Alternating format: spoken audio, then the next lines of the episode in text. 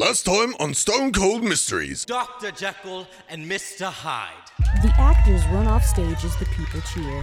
Then the curtain is dropped and the cheering turns to screams. Shepard! Already on it. You gather the suspects. I'll get the rest of the policemen on crowd control. Stone runs to get the suspects as the woman continues to bleed down the wall, crucified. The stage was open all festival. Anyone had access to it, especially the stagehand. They set up the curtains on the stage and the backdrop. The only other suspects we have are the four stagehands here. Four? I thought there were six. Yes, there were three girls and three men. But these were all of the people signed up to be stagehands for you guys. I'm Frederick Fisher. And I'm Ben Fisher. We're brothers. We helped this Matthews girl with bringing in all the chairs, equipment, and props. She needed some strong men to get all this stuff in quickly and set it up. What's your name? Uh, Ellen Dyer. What's your name? Luke Hunter. Look there, Shepard. Blood and footprints. And a muddy footprint on the stairs up to the stage. With more blood. That means the killer brought the body through the right side of the curtain. No, killers. This was a joint effort. Look at the ground where the blood is. No drag marks. The ground is soft enough for marks to be made if the body was dragged, and the blood is also untouched. The body would have smeared it. A person could have carried the body onto the stage by slinging her over their shoulder. But that would mean there would be one set of footprints in the ground here. There are two. Plus, if she was slung over someone's shoulder, the blood wouldn't have dripped like it did. It would have soaked into the person's shirt. So that means the person wasn't strong enough to carry the woman on their own. Or they were smart enough to keep a bloody woman off their back so they wouldn't get blood on themselves. Or they both wanted to kill her. I figure she was murdered before she was tacked up. These are some heavy duty nails. It's a wonder that the wood for the backdrop didn't split. I think the wood is rather thick for a backdrop, and it's propped up pretty well so it wouldn't fall over. Lucky for the murderers, I suppose. Her neck was sliced pretty deep. The blood is finally coagulated, and it's cut right up to the bone. She bled a lot here. Yikes. Also, look at her clothes. I noticed that. They're rather sloppy, don't you think? It's all bunched up, some of the buttons are skipped, and her hair is half in her bow and half down. I'd say that's a lot more than just sloppy. It's like she was dressed by a child. Or she was redressed by people who were rushing, didn't know what they were doing, or both. Are you saying that the murderers undressed her at some point? You can tell because of the lack of blood splatter on the clothes. If the woman was killed by the slashing of the neck, the clothes should have a good amount of blood splatter on them. But the only blood on the clothes is the blood that ran down from her neck. Blood splatters look different than blood that is soaked up. She and the murderers were into some pretty sketchy business. Look at this, Shepard. It's a bit of fabric in her neck. It looks like burlap, actually. The only way it would be on her is if they carried her in a sack. But that couldn't be possible because the blood wouldn't have dripped onto the ground. To be honest, I think this was a blood guard. The murderers used a burlap sack around the knife to slice her neck so the blood wouldn't splatter up on them. This was definitely a premeditated murder. There was nothing off the cuff about this. Rigor mortis hasn't set in yet, so the body hasn't been dead long. We've got a window of about three hours. Considering that the neck has finished coagulating, we can shave off about a half an hour before we looked at her. So about a half an hour to an hour ago, she has been dead. Didn't the grand firework performance happen right before the theatre troupe was supposed to put on a show? It lasted about 30 minutes. I think the fireworks would have been a great time to kill the girl. I don't know the deceased either. Same. Just seems like another pretty face to me. Too bad she died. You two seriously don't know her? For the people here, I thought you two would have been the brothel type. You're kidding me. She was in a brothel. That dirty little fink! What are you so angry about? You didn't even know her. I heard that she went out with Tin Min a week just last month. She was engaged to some man who is blonde but no face, then cheated on him with his brother. We would like to know where everyone was about 10 minutes prior to the fireworks We show. were getting cake from that woman's stand. Yes, exactly. You can at least let me finish saying my sentence. They came to me about 10 minutes to the fireworks and bought some chocolate cakes and then left. They seemed to go off to the tavern. Oh, that's right. A chocolate cake always goes good with beer. I was getting bored with the police officer and I started to kick a rock. It shot over to the side of the tavern. I went to get it and stumbled upon drops of blood. And then when I looked closer, it looked like it led someplace. So it is. Look, Stone, it looks like the blood goes towards the stage. Lucky for the murderers, they didn't have a long way to go, and it wasn't very near the action of the fireworks. The tavern is closer to the stage than it was the display. I believe the most important information here is where the blood came from. I think it's going behind the tavern. The burlap sack. It was in the bushes over here, stuffed behind it with the knife still in it. Look at this weird smudge behind the sack. It's on the other side of the blood splatter, and it doesn't really look like blood, it's brown. What? Bonnie, you're a genius. You just put all the pieces together, haven't you? Oh, yes, I've just solved the case. Now we return to Samantha Stone when she actually has found the murderer. everyone at the festival gather around the stage as they await the play that is now finally going on. I'm glad they got the technical difficulties all worked out. It was probably just someone who forgot a prop or broke something. It better be bloody good. Yeah, it's making us wait this long and all. Shut up, it's starting. The curtain pulls open to see Dean Brooks in Dr. Jekyll attire. In the fake streets of London, not noticing the crucified girl, he stumbles onto the stage. I must become Hyde again. He makes me feel alive. He downs it, fakes pain, and runs off stage with James Merriweather coming behind him as Mr. Hyde. It is I, Mr. Hyde. Ah, what's this? He notices the crucified girl. This isn't my handiwork. Police! Stop right there, mister. You're under arrest for the murder of that girl. I didn't kill her. Look, my hands are clean. I'm innocent. He looks to the crowd, breaking fourth wall. For once. Then who did it? I'm not sure who, but we can find out. Investigator Macy? How'd you get here so quickly? I have a nose for mystery. Well, do say who did this. Now I'm curious. This girl was a woman in a brothel. Definitely your type. I take offense to that. But you did not do it. She was killed by two men. You can tell because of the way her clothes were put back on like they were dressed by three year olds. Someone killed them in the heat of the moment. No need to elaborate on that, Investigator Macy. Quite right. They killed her by slashing her throat, but using a burlap sack as a knife guard so they wouldn't get bloody. You can tell because of the burlap piece in her neck and. Casey Matthews, dressed as an investigator, rummages around in prop bushes and pulls out a burlap sack. And here it is! Astounding. Quite right. And look here. It seems it is smudged with chocolate cake. The murderer must have eaten chocolate cake beforehand. How do you know the two men were burly? How do you know it was two men? Because how else would they be able to hang her up on a tree? A strong man needed to hold her up and another one to tack her up. Also, you can see two sets of footprints on the ground and a bloody trail. That means the girl was carried by them both. You're quite smart, Investigator Macy. But what was their motives? I know, I know. How? Because I saw two men of this description hanging out with her before. It was a crime of passion. That girl was in a relationship with one of the brothers, who was rather ugly, but then fooled around with the other brother. Neither of the brothers knew what she was doing until they found out. She just wanted to break relationships. Who are these two brothers? I can answer that for you, Investigator Macy. They live in my apartment complex. It's these two right here. Thomas Marsh, who's dressed as one of the townsfolk, pushes the two Fisher brothers on stage past Sarah Garrison, dressed as another townsfolk. Real policemen stand on either sideline. You don't understand. She was a witch. She played us. We were in love with her, but she didn't say that she was in a relationship with us. We didn't even know she was in a brothel. We didn't do anything wrong. Tell it to the judge. Take him away, boys.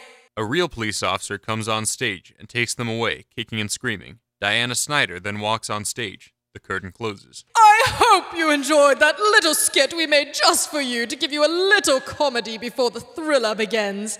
Now, get ready, for the real play begins. The curtain opens and the girl is gone, and the real play goes off without a hitch. The audience enjoys it and goes home happy.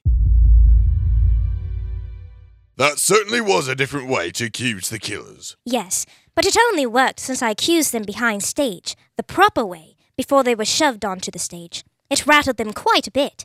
They couldn't help but confess when they saw us bring in that burlap sack. For strong men, they were really weak. Yes, I couldn't agree more. I'm just glad Barney found that last bit of evidence. You were splendid. That means a lot. But I have a New Year's surprise for you, Charlie. Another one? I'm with the chief here. You already gave me a New Year's money gift, as you called it. So I couldn't come up with a name. Do you want me to take the shillings back? No! So, what's the gift? Well, as of today, you are not just some kid on the street. Wait, y- y- you mean? Yes, Charlie. From today on, you are Stone. You're adopting me? I'm adopting you. We will make it official tomorrow, but I couldn't wait to tell you. I was too excited to keep it a secret until then. Charles runs into her arms and hugs her. Yay! Miss Stone, I love you, I love you, I love you, I love you! I love you too, Charlie. You're amazing, Stone. This is a wonderful thing you've done.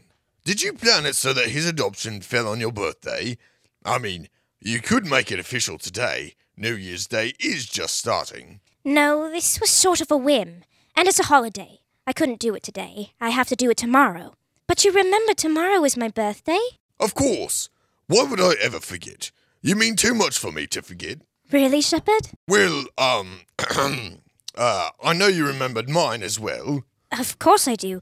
There's no way I'd forget. Well, there you go. Now, get a room, you two. It's New Year's. Live a little. Charles, stop it. I'd really rather not be lectured by a child on matters of the heart. Bah, I should know. Bonnie and I are going out now. It's the best. We couldn't be happier. Now you have to adopt Bonnie too. Do you really want to be dating your sister? Oh, ew, no. Ah, well, then you'll have to adopt her, Chief. What? No, no, no, no, I can't do that. He's right, Charlie. 'Cause when Miss Stone and Chief Shepard get married, we'll be brother and sister then, too. Ah, so Chief is thinking ahead for our sake. Nice, Chief. What? But you gotta get adopted. You can't stay in the factory with that mean lady. You just can't. It's okay, Charlie. Sometimes New Year's miracles are very few. A police officer walks up. Hey, Chief, my wife and I and some of the other officers wanted to know if you wanted to come to Tankards with us for a little New Year's celebration. Haven't we celebrated enough? Okay, let me rephrase that. All of us want to forget that there was a girl mutilated and crucified. Are you in? No, I think I'm going to retire for tonight. I can take the two brothers to the office as well. That'll be my New Year's gift to you all. Oh, thanks, Chief. The police carriage with the two Fisher boys is by the stage. The police officer notices Bonnie. Oh, that was the little girl that stayed with me during the questioning. She helped with the suspects. What a bright little girl she is. Wait, why are you here? Shouldn't you be with your parents? Um, I'm a factory orphan, Mr. Rowans. What? Yes, we were actually just talking about my adopting of Charlie here, and how someone needed to adopt her. It's not fair if I get the only New Year's miracle. I want Bonnie to have one too. Can I adopt her? What? Sorry. Look, my wife and I are unable to have children, so we were looking to adopt. But we just haven't found a kid that we like from the orphanage. But Bonnie is just what we are looking for. She'd have to meet my wife, but we've talked through this whole murder thing, and I found myself wishing we could find a child like her. Are you serious, Mr. Rowans? You don't deserve to waste away in a factory, Bonnie. And you can meet my wife right now. Are you okay with that? Y- yes, yes, of course. She grabs the police officer's hand, and they leave towards Tankards. Well, now, New Year's really is magical. You can say that again. WCUG Cougar Radio presents the 11th episode of Stone Cold Mysteries. Please pay attention for the show is interactive.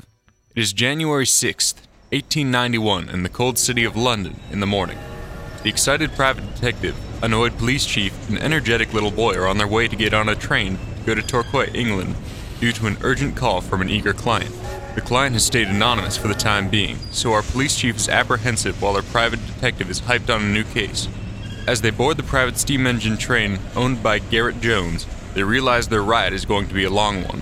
Will this ride just be boring, or will it turn horrific? Well, let's tune in and find out. All aboard! All aboard! Stone, Shepard, and Charles enter the steam engine train after handing off their tickets. Isn't this exciting, Shepard? Exciting isn't exactly how I would describe this. Then how would you describe it? Unsettling. Around four hours straight on a train with only nine other people and you. It's like a murder waiting to happen. Just because I'm around doesn't mean a murder is going to happen. Besides, I think this would be much better. A private train means peace and quiet.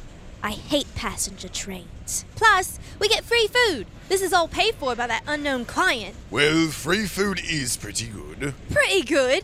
More like brilliant. I'm gonna eat until I pop. Oh, no, you won't. I'm not going to have some sick child on my hands. You will eat only as much as you need to be full. Oh. Tough break, half pint. The conductor walks up to the three. Could you three make it to the passenger car now, please? The train is getting ready to leave. You mean we don't get a separate car from everyone else? What? No. Do you think you're that special? There's one passenger car, one dining car, two laboratories, and the rest of the cars are cargo cars. The conductor leaves to the front of the train. I guess your hope of peace and quiet is going to be a little harder to get than you thought. Wonderful. The three go to the passenger car and are immediately greeted by a man. Greetings, I'm Garrett Jones, and you're the last passengers to come aboard. So that must make you Police Chief Carter Shepard. Jones shakes his hand happily. Private Investigator Samantha Stone. He gently kisses the back of her hand. And last, but not least, the bright young man Charles. Uh, well, Charlie. Stone, Shepard, and Charles look at him in awe. Well, it's about time that we got this kind of treatment. That is definitely the truth. And he didn't call me cheeky. He called me smart, Miss Stone. I like him. Well, I'm glad. You three are bloody brilliant. I followed your cases in the paper, and I was lucky enough to witness your integrity and brilliance firsthand at the festival.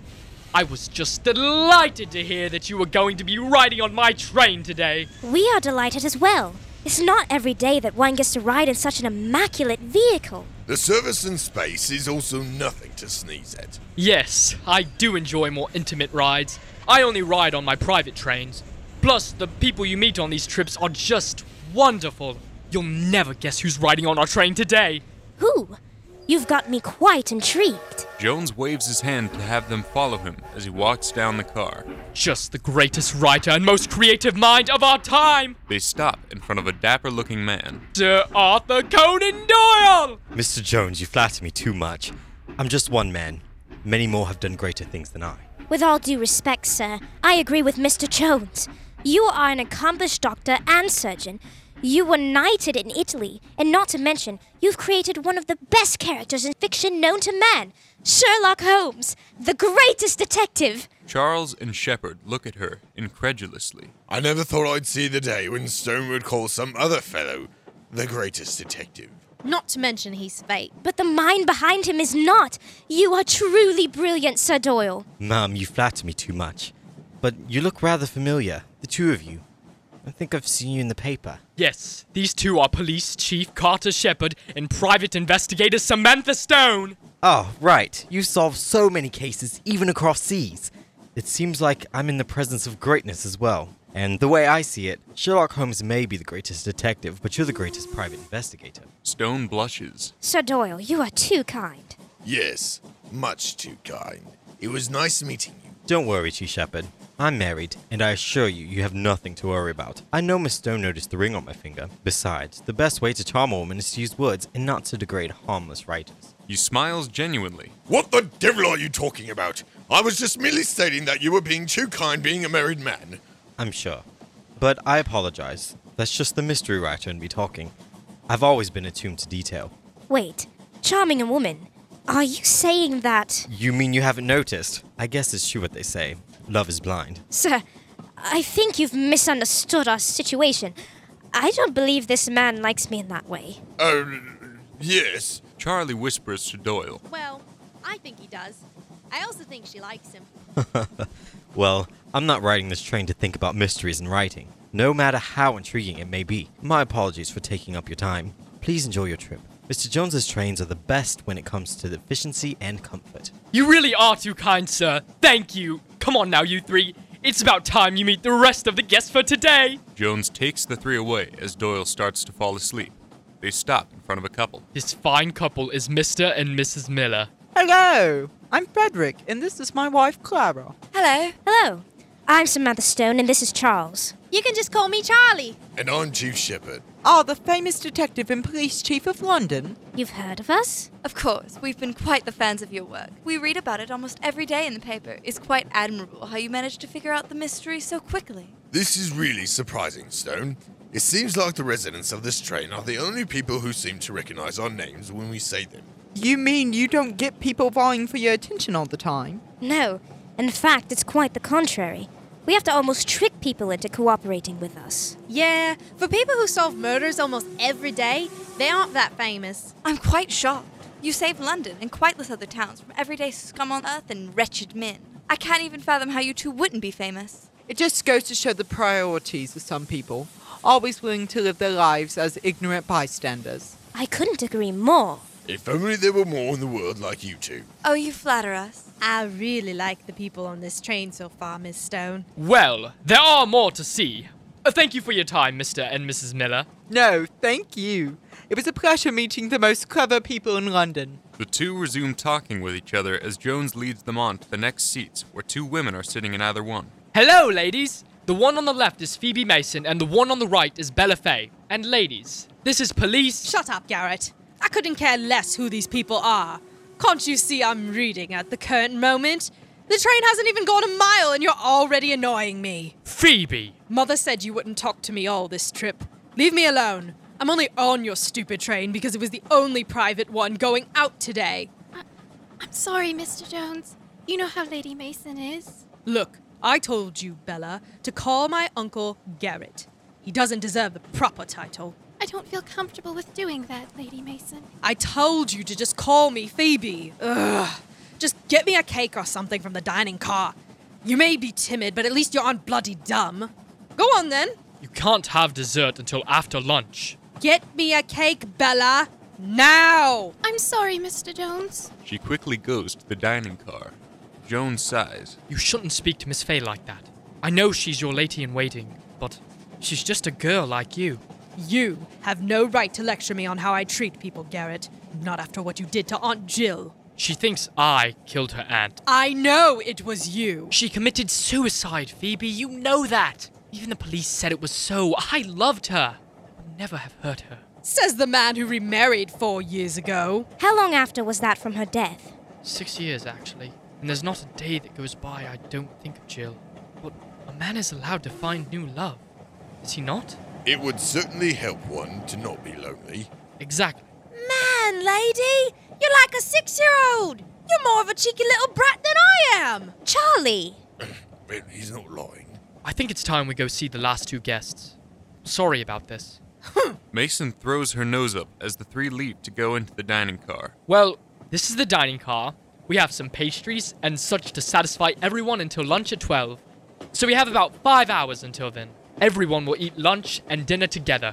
It's just the thing I request happen. Besides, whoever paid for your trip got a tremendous discount for it being you three, so it's the least you can do. No complaints here. I can bear dealing with your niece for a free trip to and from. Agreed. Yes, she's not really disciplined. Well, not everyone can be as smart as you are, little one. Anyway, these are the last two guests Victoria Vale and Henry Wolfe. Yeah! The factory devil! Charles Stone! I'm sorry, but she is the one who rules over Bonnie. It's wonderful to see your kid again, Miss Stone. I am happy to see you two, though. Chief Shepard and Miss Stone. Stone, Shepard, and Vale shake hands. So, you are acquainted? With Miss Vale, we met her on a different case at the factory. But we haven't met the other man. Henry Wolfe. And you are? I'm Chief Shepard. This is Samantha Stone, and this is Charlie. He's your kid. Mine, but he's adopted. Yeah, Miss Stone adopted me four days ago. And you call her Miss Stone? She has me trained. Mother will take a little getting used to. So you two know each other. Him? Oh no. We met today on this train. But being in a train for several hours makes one want to at least be friendly with the ones around you. That makes sense. No use in being miserable for the duration of the trip. Yeah, well, I know one person who's going to be miserable. We met in the dining car just now. I was feeling hungry, so I wanted to get one of those little puffy things. Hmm, they're called pastries, Wolfe. But yes, that's how we met. I was feeling rather peckish as well.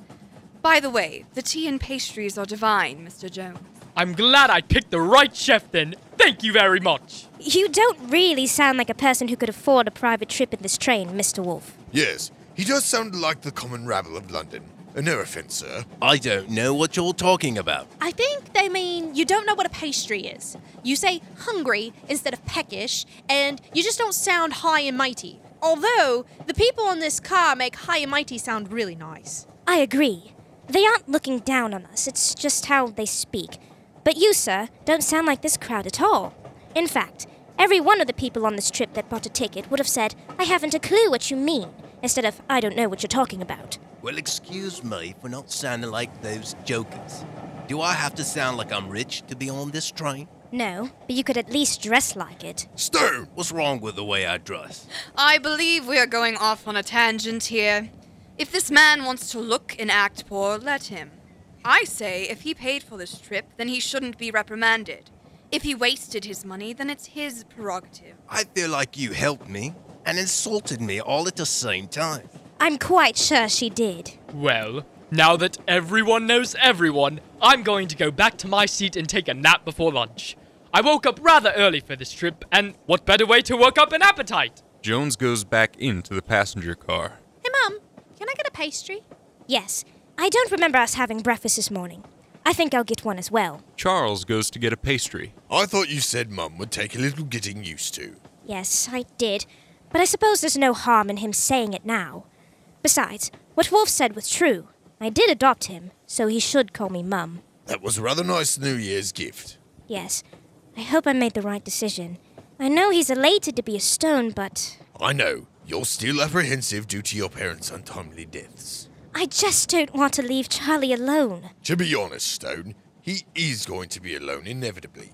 The notion worth mentioning is that, at least for the time being, he is not.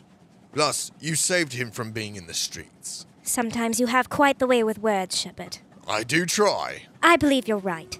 It's not like I'll die anytime soon. I'm going to live longer than both of my parents, and I'm going to make this work. You sometimes always do. The two go to get pastries and then join back with Charles. I got this strawberry pastry. It's really good. Oh, of course, you got the lemon one, Mum. What can I say? I'm a sucker for lemon baked goods. I'm going to get us all some tea. Shall we go back to the passenger car? Yes, that sounds fine. We will wait for you there, Shepard. Stone and Charles go to the passenger car while Shepard goes to get three cups of tea for them. We're back with your favorite treat with a new taste Princeton's Apple Pop. It's the season for being thankful and for get togethers with all of your loved ones. So we created this flavor to be the life of your party. Forget apple bobbing. Princeton's Apple Pop captured the same taste to give you that nostalgic feeling of the good old South. Buy our pops today.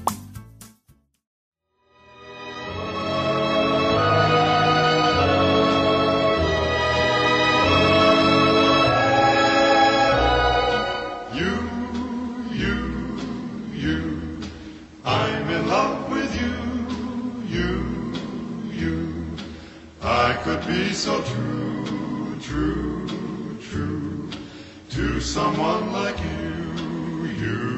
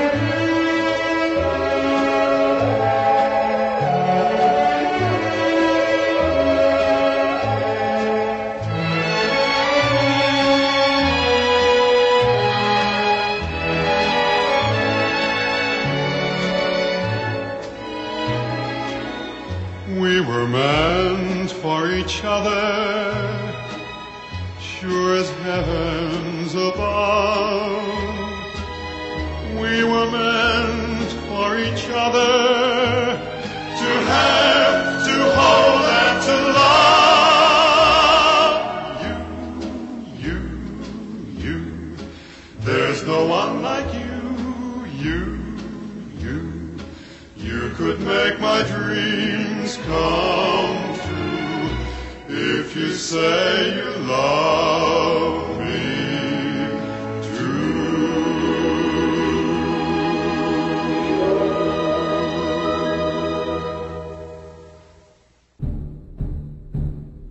Daring Dan is returning to the big screen, but for us. For me?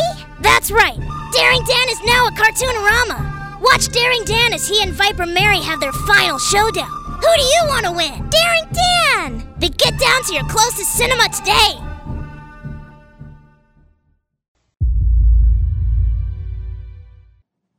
The time passes in the train with either the passengers sleeping, talking among themselves, or amusing themselves with what they brought on the train. Charles is playing with toy soldiers, Stone is reading a book, and Shepard is reading the newspaper.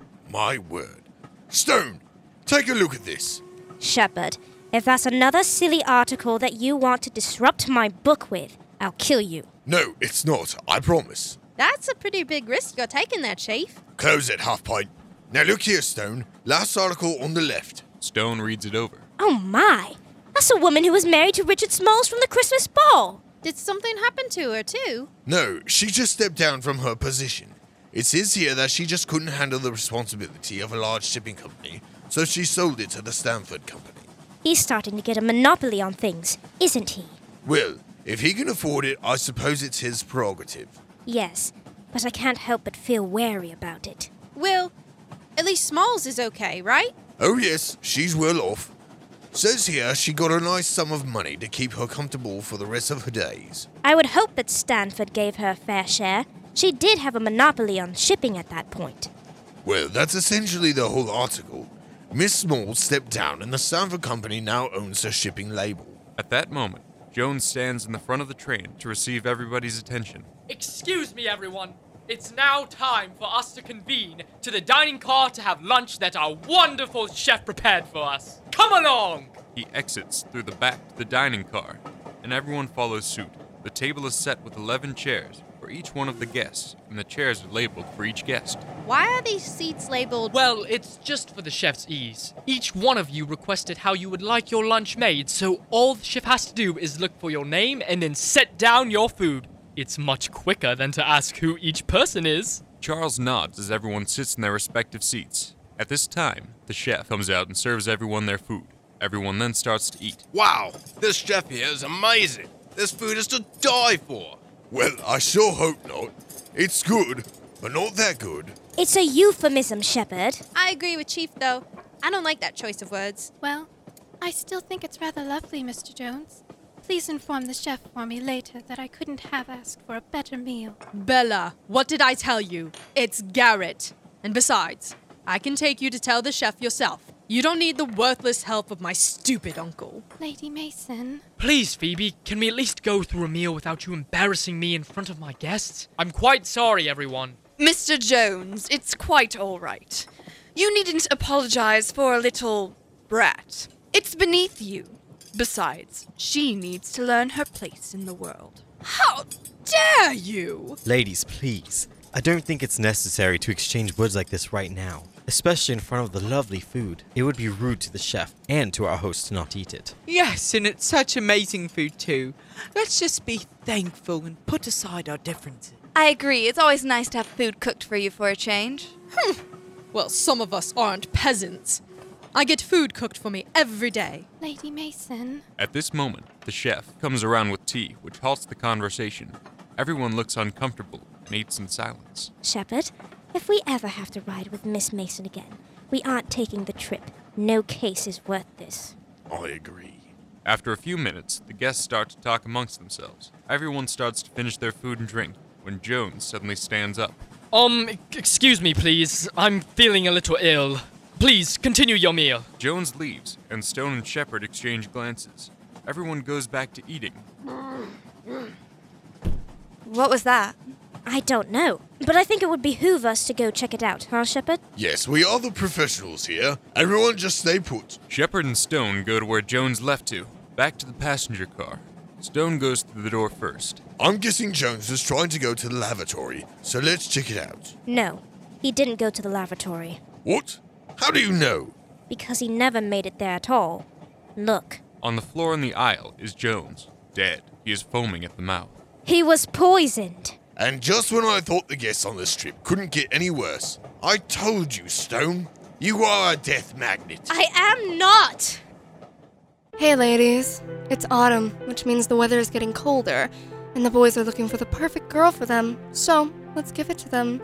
Lip Pop has developed a new shade just for you to look good and steal a boy's heart. Buy our new shade, Shades of Autumn, today, available at your favorite corner store.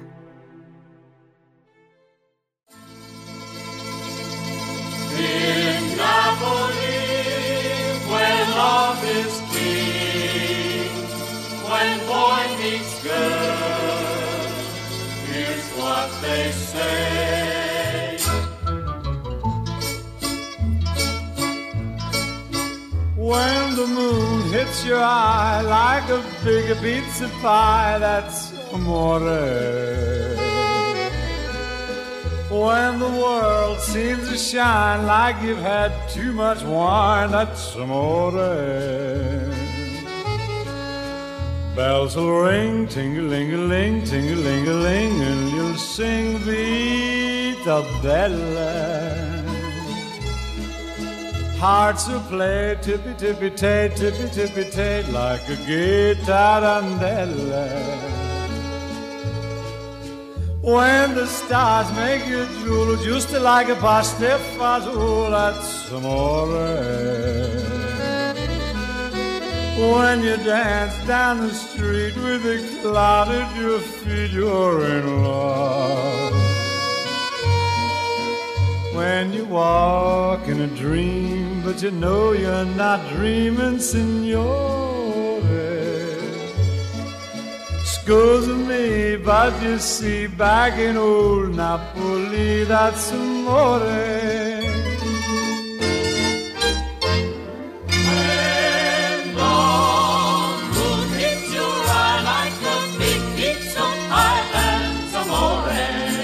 When the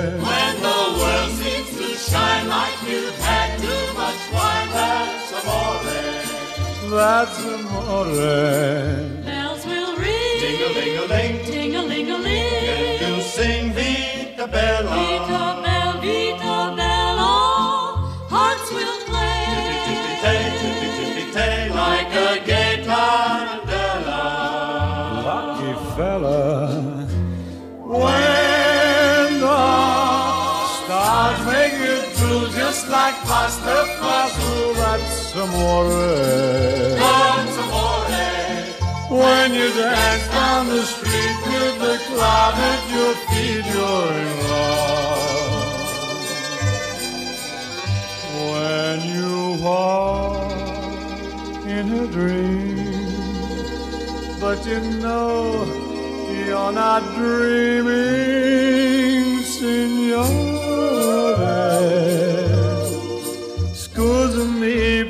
See, back in old Napoli, that's amore. Amore, That's amore.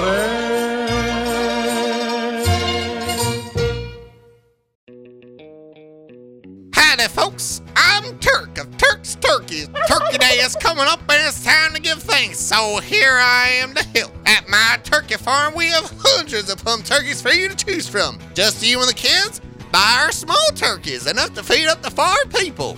Having a feast? Well, then buy our juiciest turkeys on the lot. Other stores sell turkeys for an outrageous 49 cents a pound. We can't have that.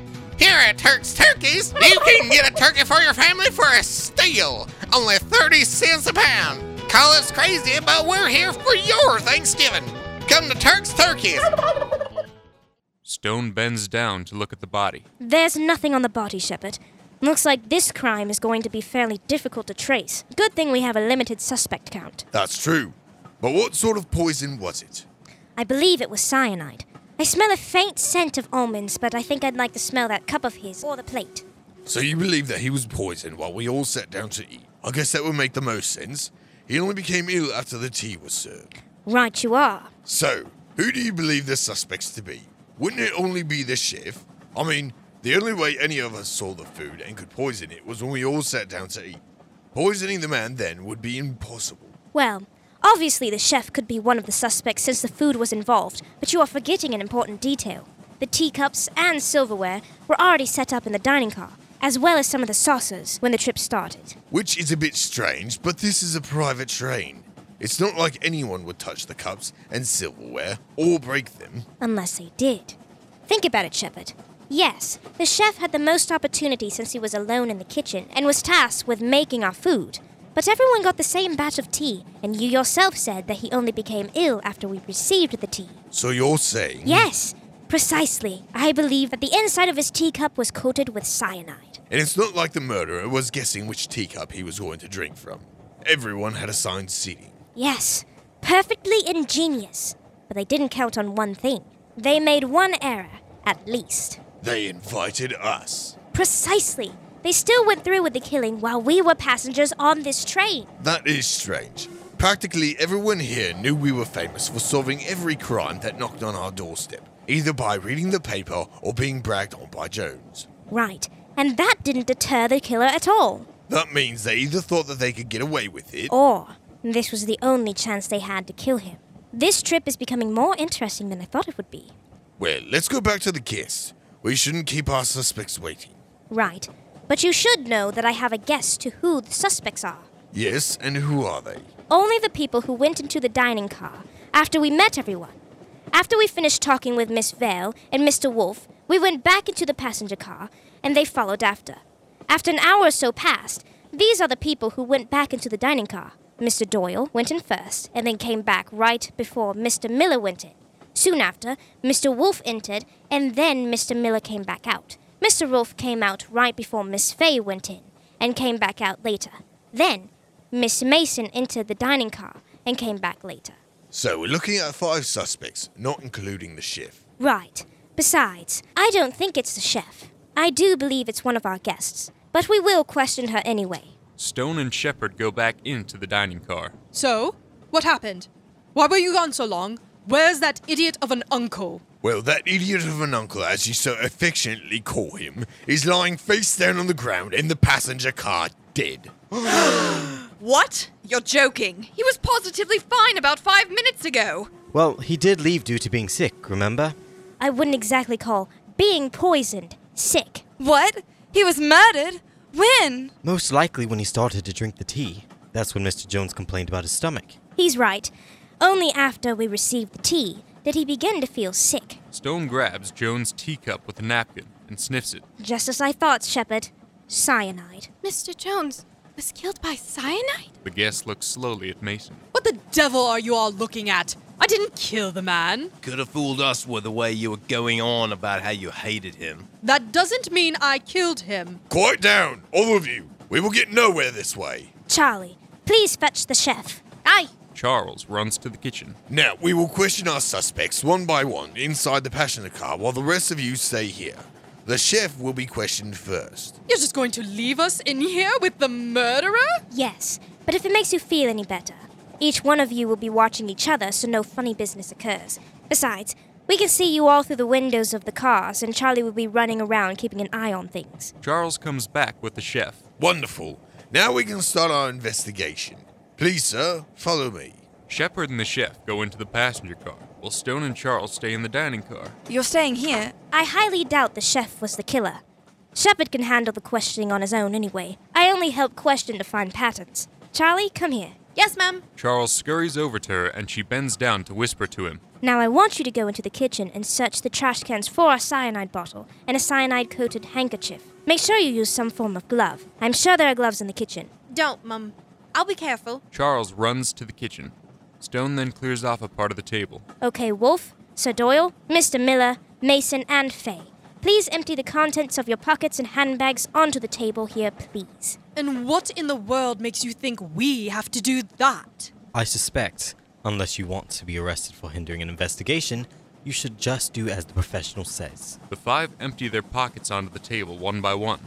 Wolfe goes first. So, Wolfe carries some shillings in a crumpled up receipt. Is that a crime? No handkerchief? I don't use one. That's not a crime either. Okay then. Sir Doyle, you carry some shillings, a pad of paper, and a pencil, and a handkerchief. I'll be writing a lot after this.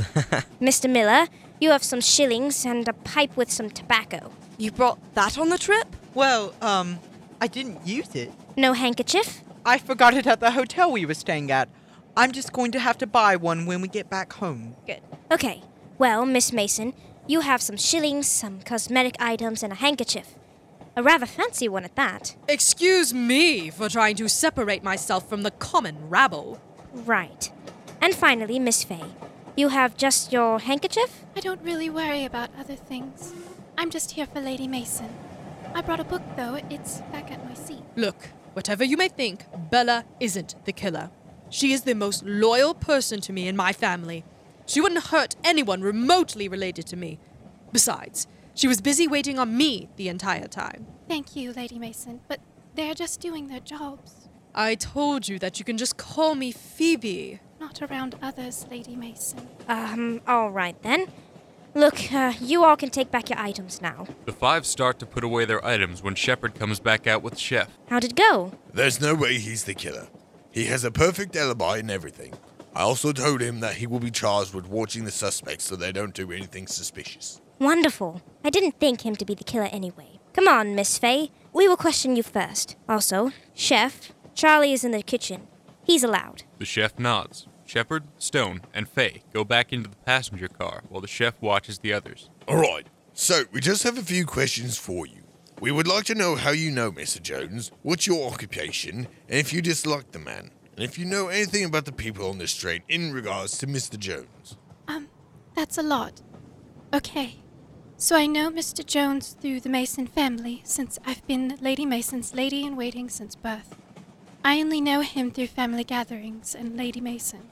You know, for someone who hates the man and wants nothing to do with him, she sure does talk about him a lot. Really? How so? Just a lot about how she hates him and misses her aunt. Sometimes I hear her crying at night when she thinks I'm not listening. I know she doesn't believe that he killed her aunt. She knows she committed suicide, but she was so close to her aunt. She loved her, and her committing suicide was a shock to us all, and she needed someone to blame. Plus, Mr. Jones' new wife is abysmal. So you're telling me that Miss Mason doesn't actually hate Mr. Jones? No, not in her heart of hearts. I just wish we knew the real reason why her aunt committed suicide.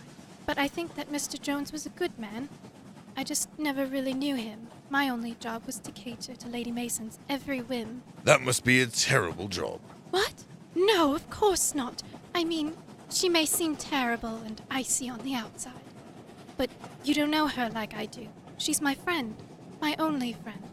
And she's been having a rough time. Her parents are never at home. It used to be just me, her, and her aunt. But ever since she died, we've been alone. Oh, still doesn't give her a right to treat people wrong. Or you wrong. I know. But she'll get over it someday, I hope. But I couldn't stand it if she was wrongfully accused and left me. Well, one last question. Why did you go into the dining car before we were summoned to eat lunch? Oh, I didn't think anyone noticed me. So, you have something to hide? Well, just from Mr. Jones. Lady Mason wanted me to get her some cakes from the dining car at the time. You know how Mr. Jones was when she asked for cake. He wouldn't have allowed it. I know she wouldn't have cared if I got caught. She probably would have told me to do it in his face in spite of him, but I don't like to be on people's bad graces. I see. You didn't come back with cakes, though. Yes, I couldn't find any in the dining car. I looked everywhere. I think the chef took it back in the kitchen. That's why she went in after I did, to get the cake. Well, I think that's all we need from you. If you can send in Miss Mason, please, that would be wonderful. Fay nods and leaves. We've got some family issues going on here. Yes, most definitely. Although now I wonder why the aunt killed herself. Mason comes through the door. Bella said it was my turn to be questioned. You don't think she's the murderer, right? At the moment, that's none of your concern. We don't talk about. No, it is my concern. You don't understand. She is the most loyal person I know, and she would never kill anyone. Never. She doesn't even deserve to be accused. She's the only person who stuck by my side through thick and thin. And I know that's probably only because she's my lady in waiting, but she's good. I don't know what I'd do if another person was taken away from me. She's innocent. I think you should be more concerned with saving yourself. You are a suspect in murder here. I didn't kill him. I'm not a murderer. That's what they all say. So? How can you prove it then? We just have a few questions for you. How you know Mr. Jones, your occupation, if you dislike the man, and if you have any other information concerning the people on this train. Oh, okay. Obviously, I know Garrett through being his niece. He's family, you know. I used to be a daughter to him, but we lost touch after my aunt died. Sounds more like you cut ties. Yeah, well, I wanted the pain to go away. Each time I went to his house, I was only reminded of her. My aunt was the only parental figure I really had in my life. Garrett was just there. It was easier for me to cut ties than to get over it. So you thought the best way to do that was accuse him of murder? He kept on trying to see how I was doing and just tried to remind me of the pain. Being mean was the only way to get him off my back and let me grieve. Besides, there has to be some reason why my aunt killed herself. People don't do that for no reason. For all we know, he could have been the reason. But now he's died thinking you hated him. Don't you think I know that? Look, this isn't one of the questions. My occupation is dealing with the affairs at home. That means entertaining guests and such. It's dreadfully boring and lonesome, believe it or not. And yes, I disliked the man, but I didn't kill him. That doesn't answer the question about the information. Look, the only person I know on this train, besides Garrett, is Bella, and she had nothing to do with this. Besides, Garrett was loved by everyone. He was a very amicable fellow around strangers. There was no reason for the people on this train to dislike him unless for financial or occupational reasons. He is the biggest person in the railroad industry, or was. All right, one more question. Why'd you go into the dining car before we were all summoned to go in to eat lunch? No, I had to go into the dining car to pass into the kitchen to get a dessert.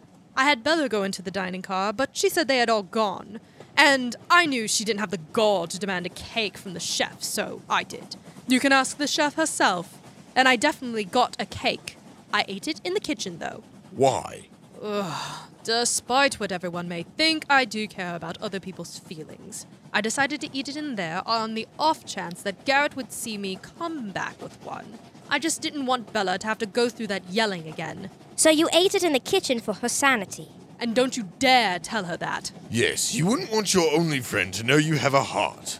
I think that's all the questions we have for you. If you can call Sir Doyle in, that would be wonderful. Mason leaves with a glare. Wow, Shepard, your last comment was rather scathing. I didn't know you had it in you. She just rubs me the wrong way.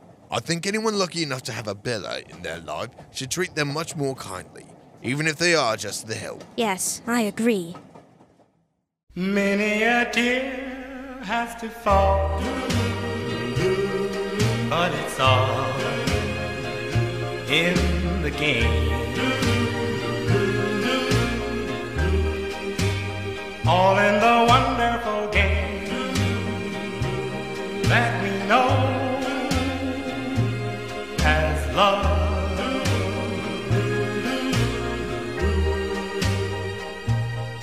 have words with him, and your future's looking dim. But these things your hearts can rise above. Once in a while he won't call, but it's all in the game. Soon he'll be there at your side with a sweet bouquet.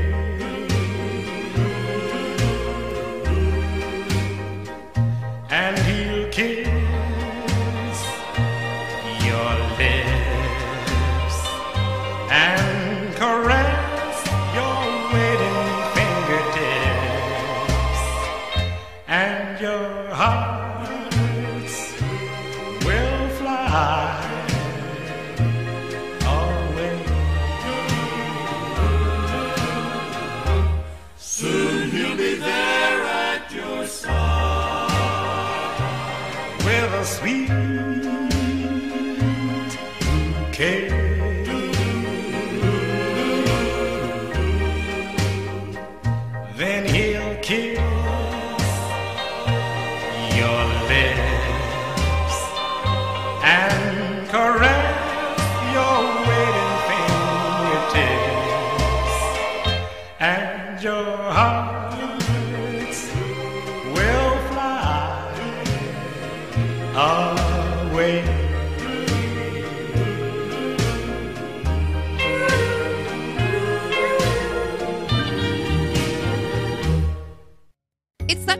Year again, folks. The time to be thankful for all of life's great joys. But try as hard as you can, there is no way you can be thankful for all the grease stains, leftover crumbs, and dirt from a long day of family fun. But don't despair. You can find a way to be thankful again with Sophie's Soap Suds. Sophie's Soap Suds now come in three new exciting scents Autumn Breeze, Yellow Wood, and a new exciting Pumpkin Spice. So stop by a local store today and get one more reason to be thankful for this season. Remember, when all other soaps are duds, try Sophie's Soap Suds.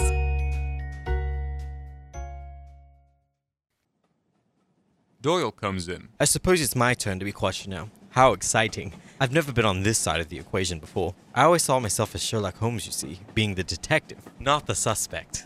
Well, today you are the suspect, believe it or not. I wish you weren't, but we have just a few questions. How you know Mr. Jones, your occupation, if you dislike the man, and if you have any other information concerning the people on the train. Certainly. I know Mr. Jones through my frequent traipsing through England. I have to travel, so I choose to travel with very little people so I can write in peace and get some inspirations when I'm not in a room alone. Mr. Jones's private trains provided the most pleasant experience. Plus, he provides great company, so I always take his train. Whenever he rides on them, the better. I'm a rider by choice. I quite like the man, actually. He was great fun to talk to, and he seemed genuine. Dislike was furthest from my mind, and I don't know anyone else on the train, so that would be a no. Wonderful. I believe that was the most efficient answer we have ever received. Efficiency, but having all the necessary details is a writer's greatest asset, unless you publish to someone who pays by the word. Good to know. Do you have anything at all that you can tell us? Only that Mr. Wolfe and Mr. Miller were acting suspicious when they entered the dining car. We did want to know why you went into the dining car before we were asked to eat lunch there. Oh, I was feeling rather peckish, so I went in to get a pastry that Mr. Jones was talking about to me earlier. I'm glad I was able to nab one before the chef came to take them all away. So the chef saw you get one. Yes, and he called me lucky. I agreed. And what do you mean that the two other men were acting suspicious? Just that they seemed to look over their shoulders before entering, like they were hoping someone didn't see. Well, someone did. Yes, you and me. I suppose it's the job. We do have a keen eye for detail. Okay, okay. Look, that's all we need, Sir Doyle. Please ask Mr. Miller in. Doyle nods and leaves. Don't you think that was a little rude? Efficiency is his greatest asset, right? Miller walks in. You asked for me next. Yes. We just have a couple questions. How you know Mr. Jones, your occupation, if you dislike the man, and if you have any other information concerning the people on the train. Oh, I suppose that's more than a couple, but I'll answer them. I know him only through riding on his trains. I don't do it very often, but his trains make for the best riding experiences. Aside from this one, they were the best when my wife was pregnant as well. I didn't dislike the man. He was actually very kind and easy to get along with. As for the people on this train, I only knew my wife and she stayed in her seat the whole time. Whenever she needed something, I got it for her. Why? I love her. And I was on the outside seat, so it was easier. Was there any reason as to why you were on the outside seat? What are you getting at? Why'd you go into the dining car before we were all called back for lunch?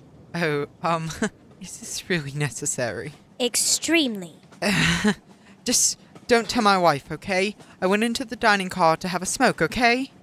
She's trying to get me to stop, but it's a habit I can't break. She wasn't supposed to know I even had it, but you had me overturn my pockets. Can anyone corroborate your story? No. Wolfe walked in on me when I was in the dining car, but I had put up my pipe before he came in.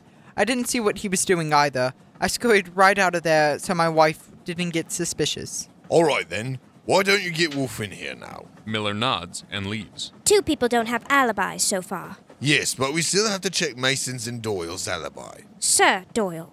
Really? You never add titles to names. He's been knighted. You want someone to just drop the chief when they refer to you? You do? That's different. Am I interrupting something? Oh, uh, no. Look, if you two are having a lover's spat, I can just come back later. We aren't lovers. Now sit down and answer our questions. Okay then, what are the darn questions? We just want to know how you know Mr. Jones, your occupation, if you dislike the man, and if you have any other information concerning the people on the train. Seems like dumb questions to me, but whatever. I don't know Mr. Jones. This was the first time I met him, even so I don't really care for him. He seemed like a braggart, and I'm only a miner by trade. A miner? Why are you wasting money on a private train then? Why are you? I just wanted to ride a private train. Is that such a big deal? No, I guess not. But you didn't answer the last question. That Miller guy was smoking before I came into the dining car, and I could tell his wife didn't want him doing it. That's about it. About that, why were you in the dining car before we were called for lunch? I just wanted a pastry. I paid for the trip, I might as well be fed. Did you get a pastry? Yeah, sure. How? By picking it off the table. Are you dense? But the chef said that the pastries were all picked up before you got in there. He forgot one. I say waste not. Is that a crime? I know your rich folk are snobby. A little discarded pastry won't hurt you. Right. I think that's everything we have. You can leave now. If Charlie is in there, tell him to come to us. The little brat? Uh, yes. Yeah, sure. Wolfe leaves. So he's lying about the pastry. Maybe. But we really can't prove that the chef didn't drop one. You think he'd eat a pastry off the floor? You think he wouldn't? Good point. So, who's the killer then? I'm hoping that whatever Charlie found in the kitchen will prove who did it. Hey, stop talking about me! It's nothing bad, Charlie. Did you find anything? Sure thing. Just like you said, a handkerchief and a cyanide bottle was in the kitchen closest to the dining car door. I made sure to use gloves and I found these little bags to put them in so no one saw what I found. Amazing. Good job, Half Pint. That was rather smart of you. Thanks, Chief. Charles hands the bags to Stone, and she looks into them and smiles as she sees a black smudge on the handkerchief. I know that look. That's the look of a sold case. Correct you are, Shepard. Let's get back to our waiting suspects. I've just solved the case. Here we end the 11th episode of Stone Cold Mysteries with a challenge Find the killer. Were you paying attention? You now have all the tools to solve the murder. Message us on Facebook at Cougar Radio 88.5 or Twitter us at Cougar Radio WCUG with the killer, the motive, and the weapon. Tune in next time to hear the solution and listen to another Stone Cold Mystery.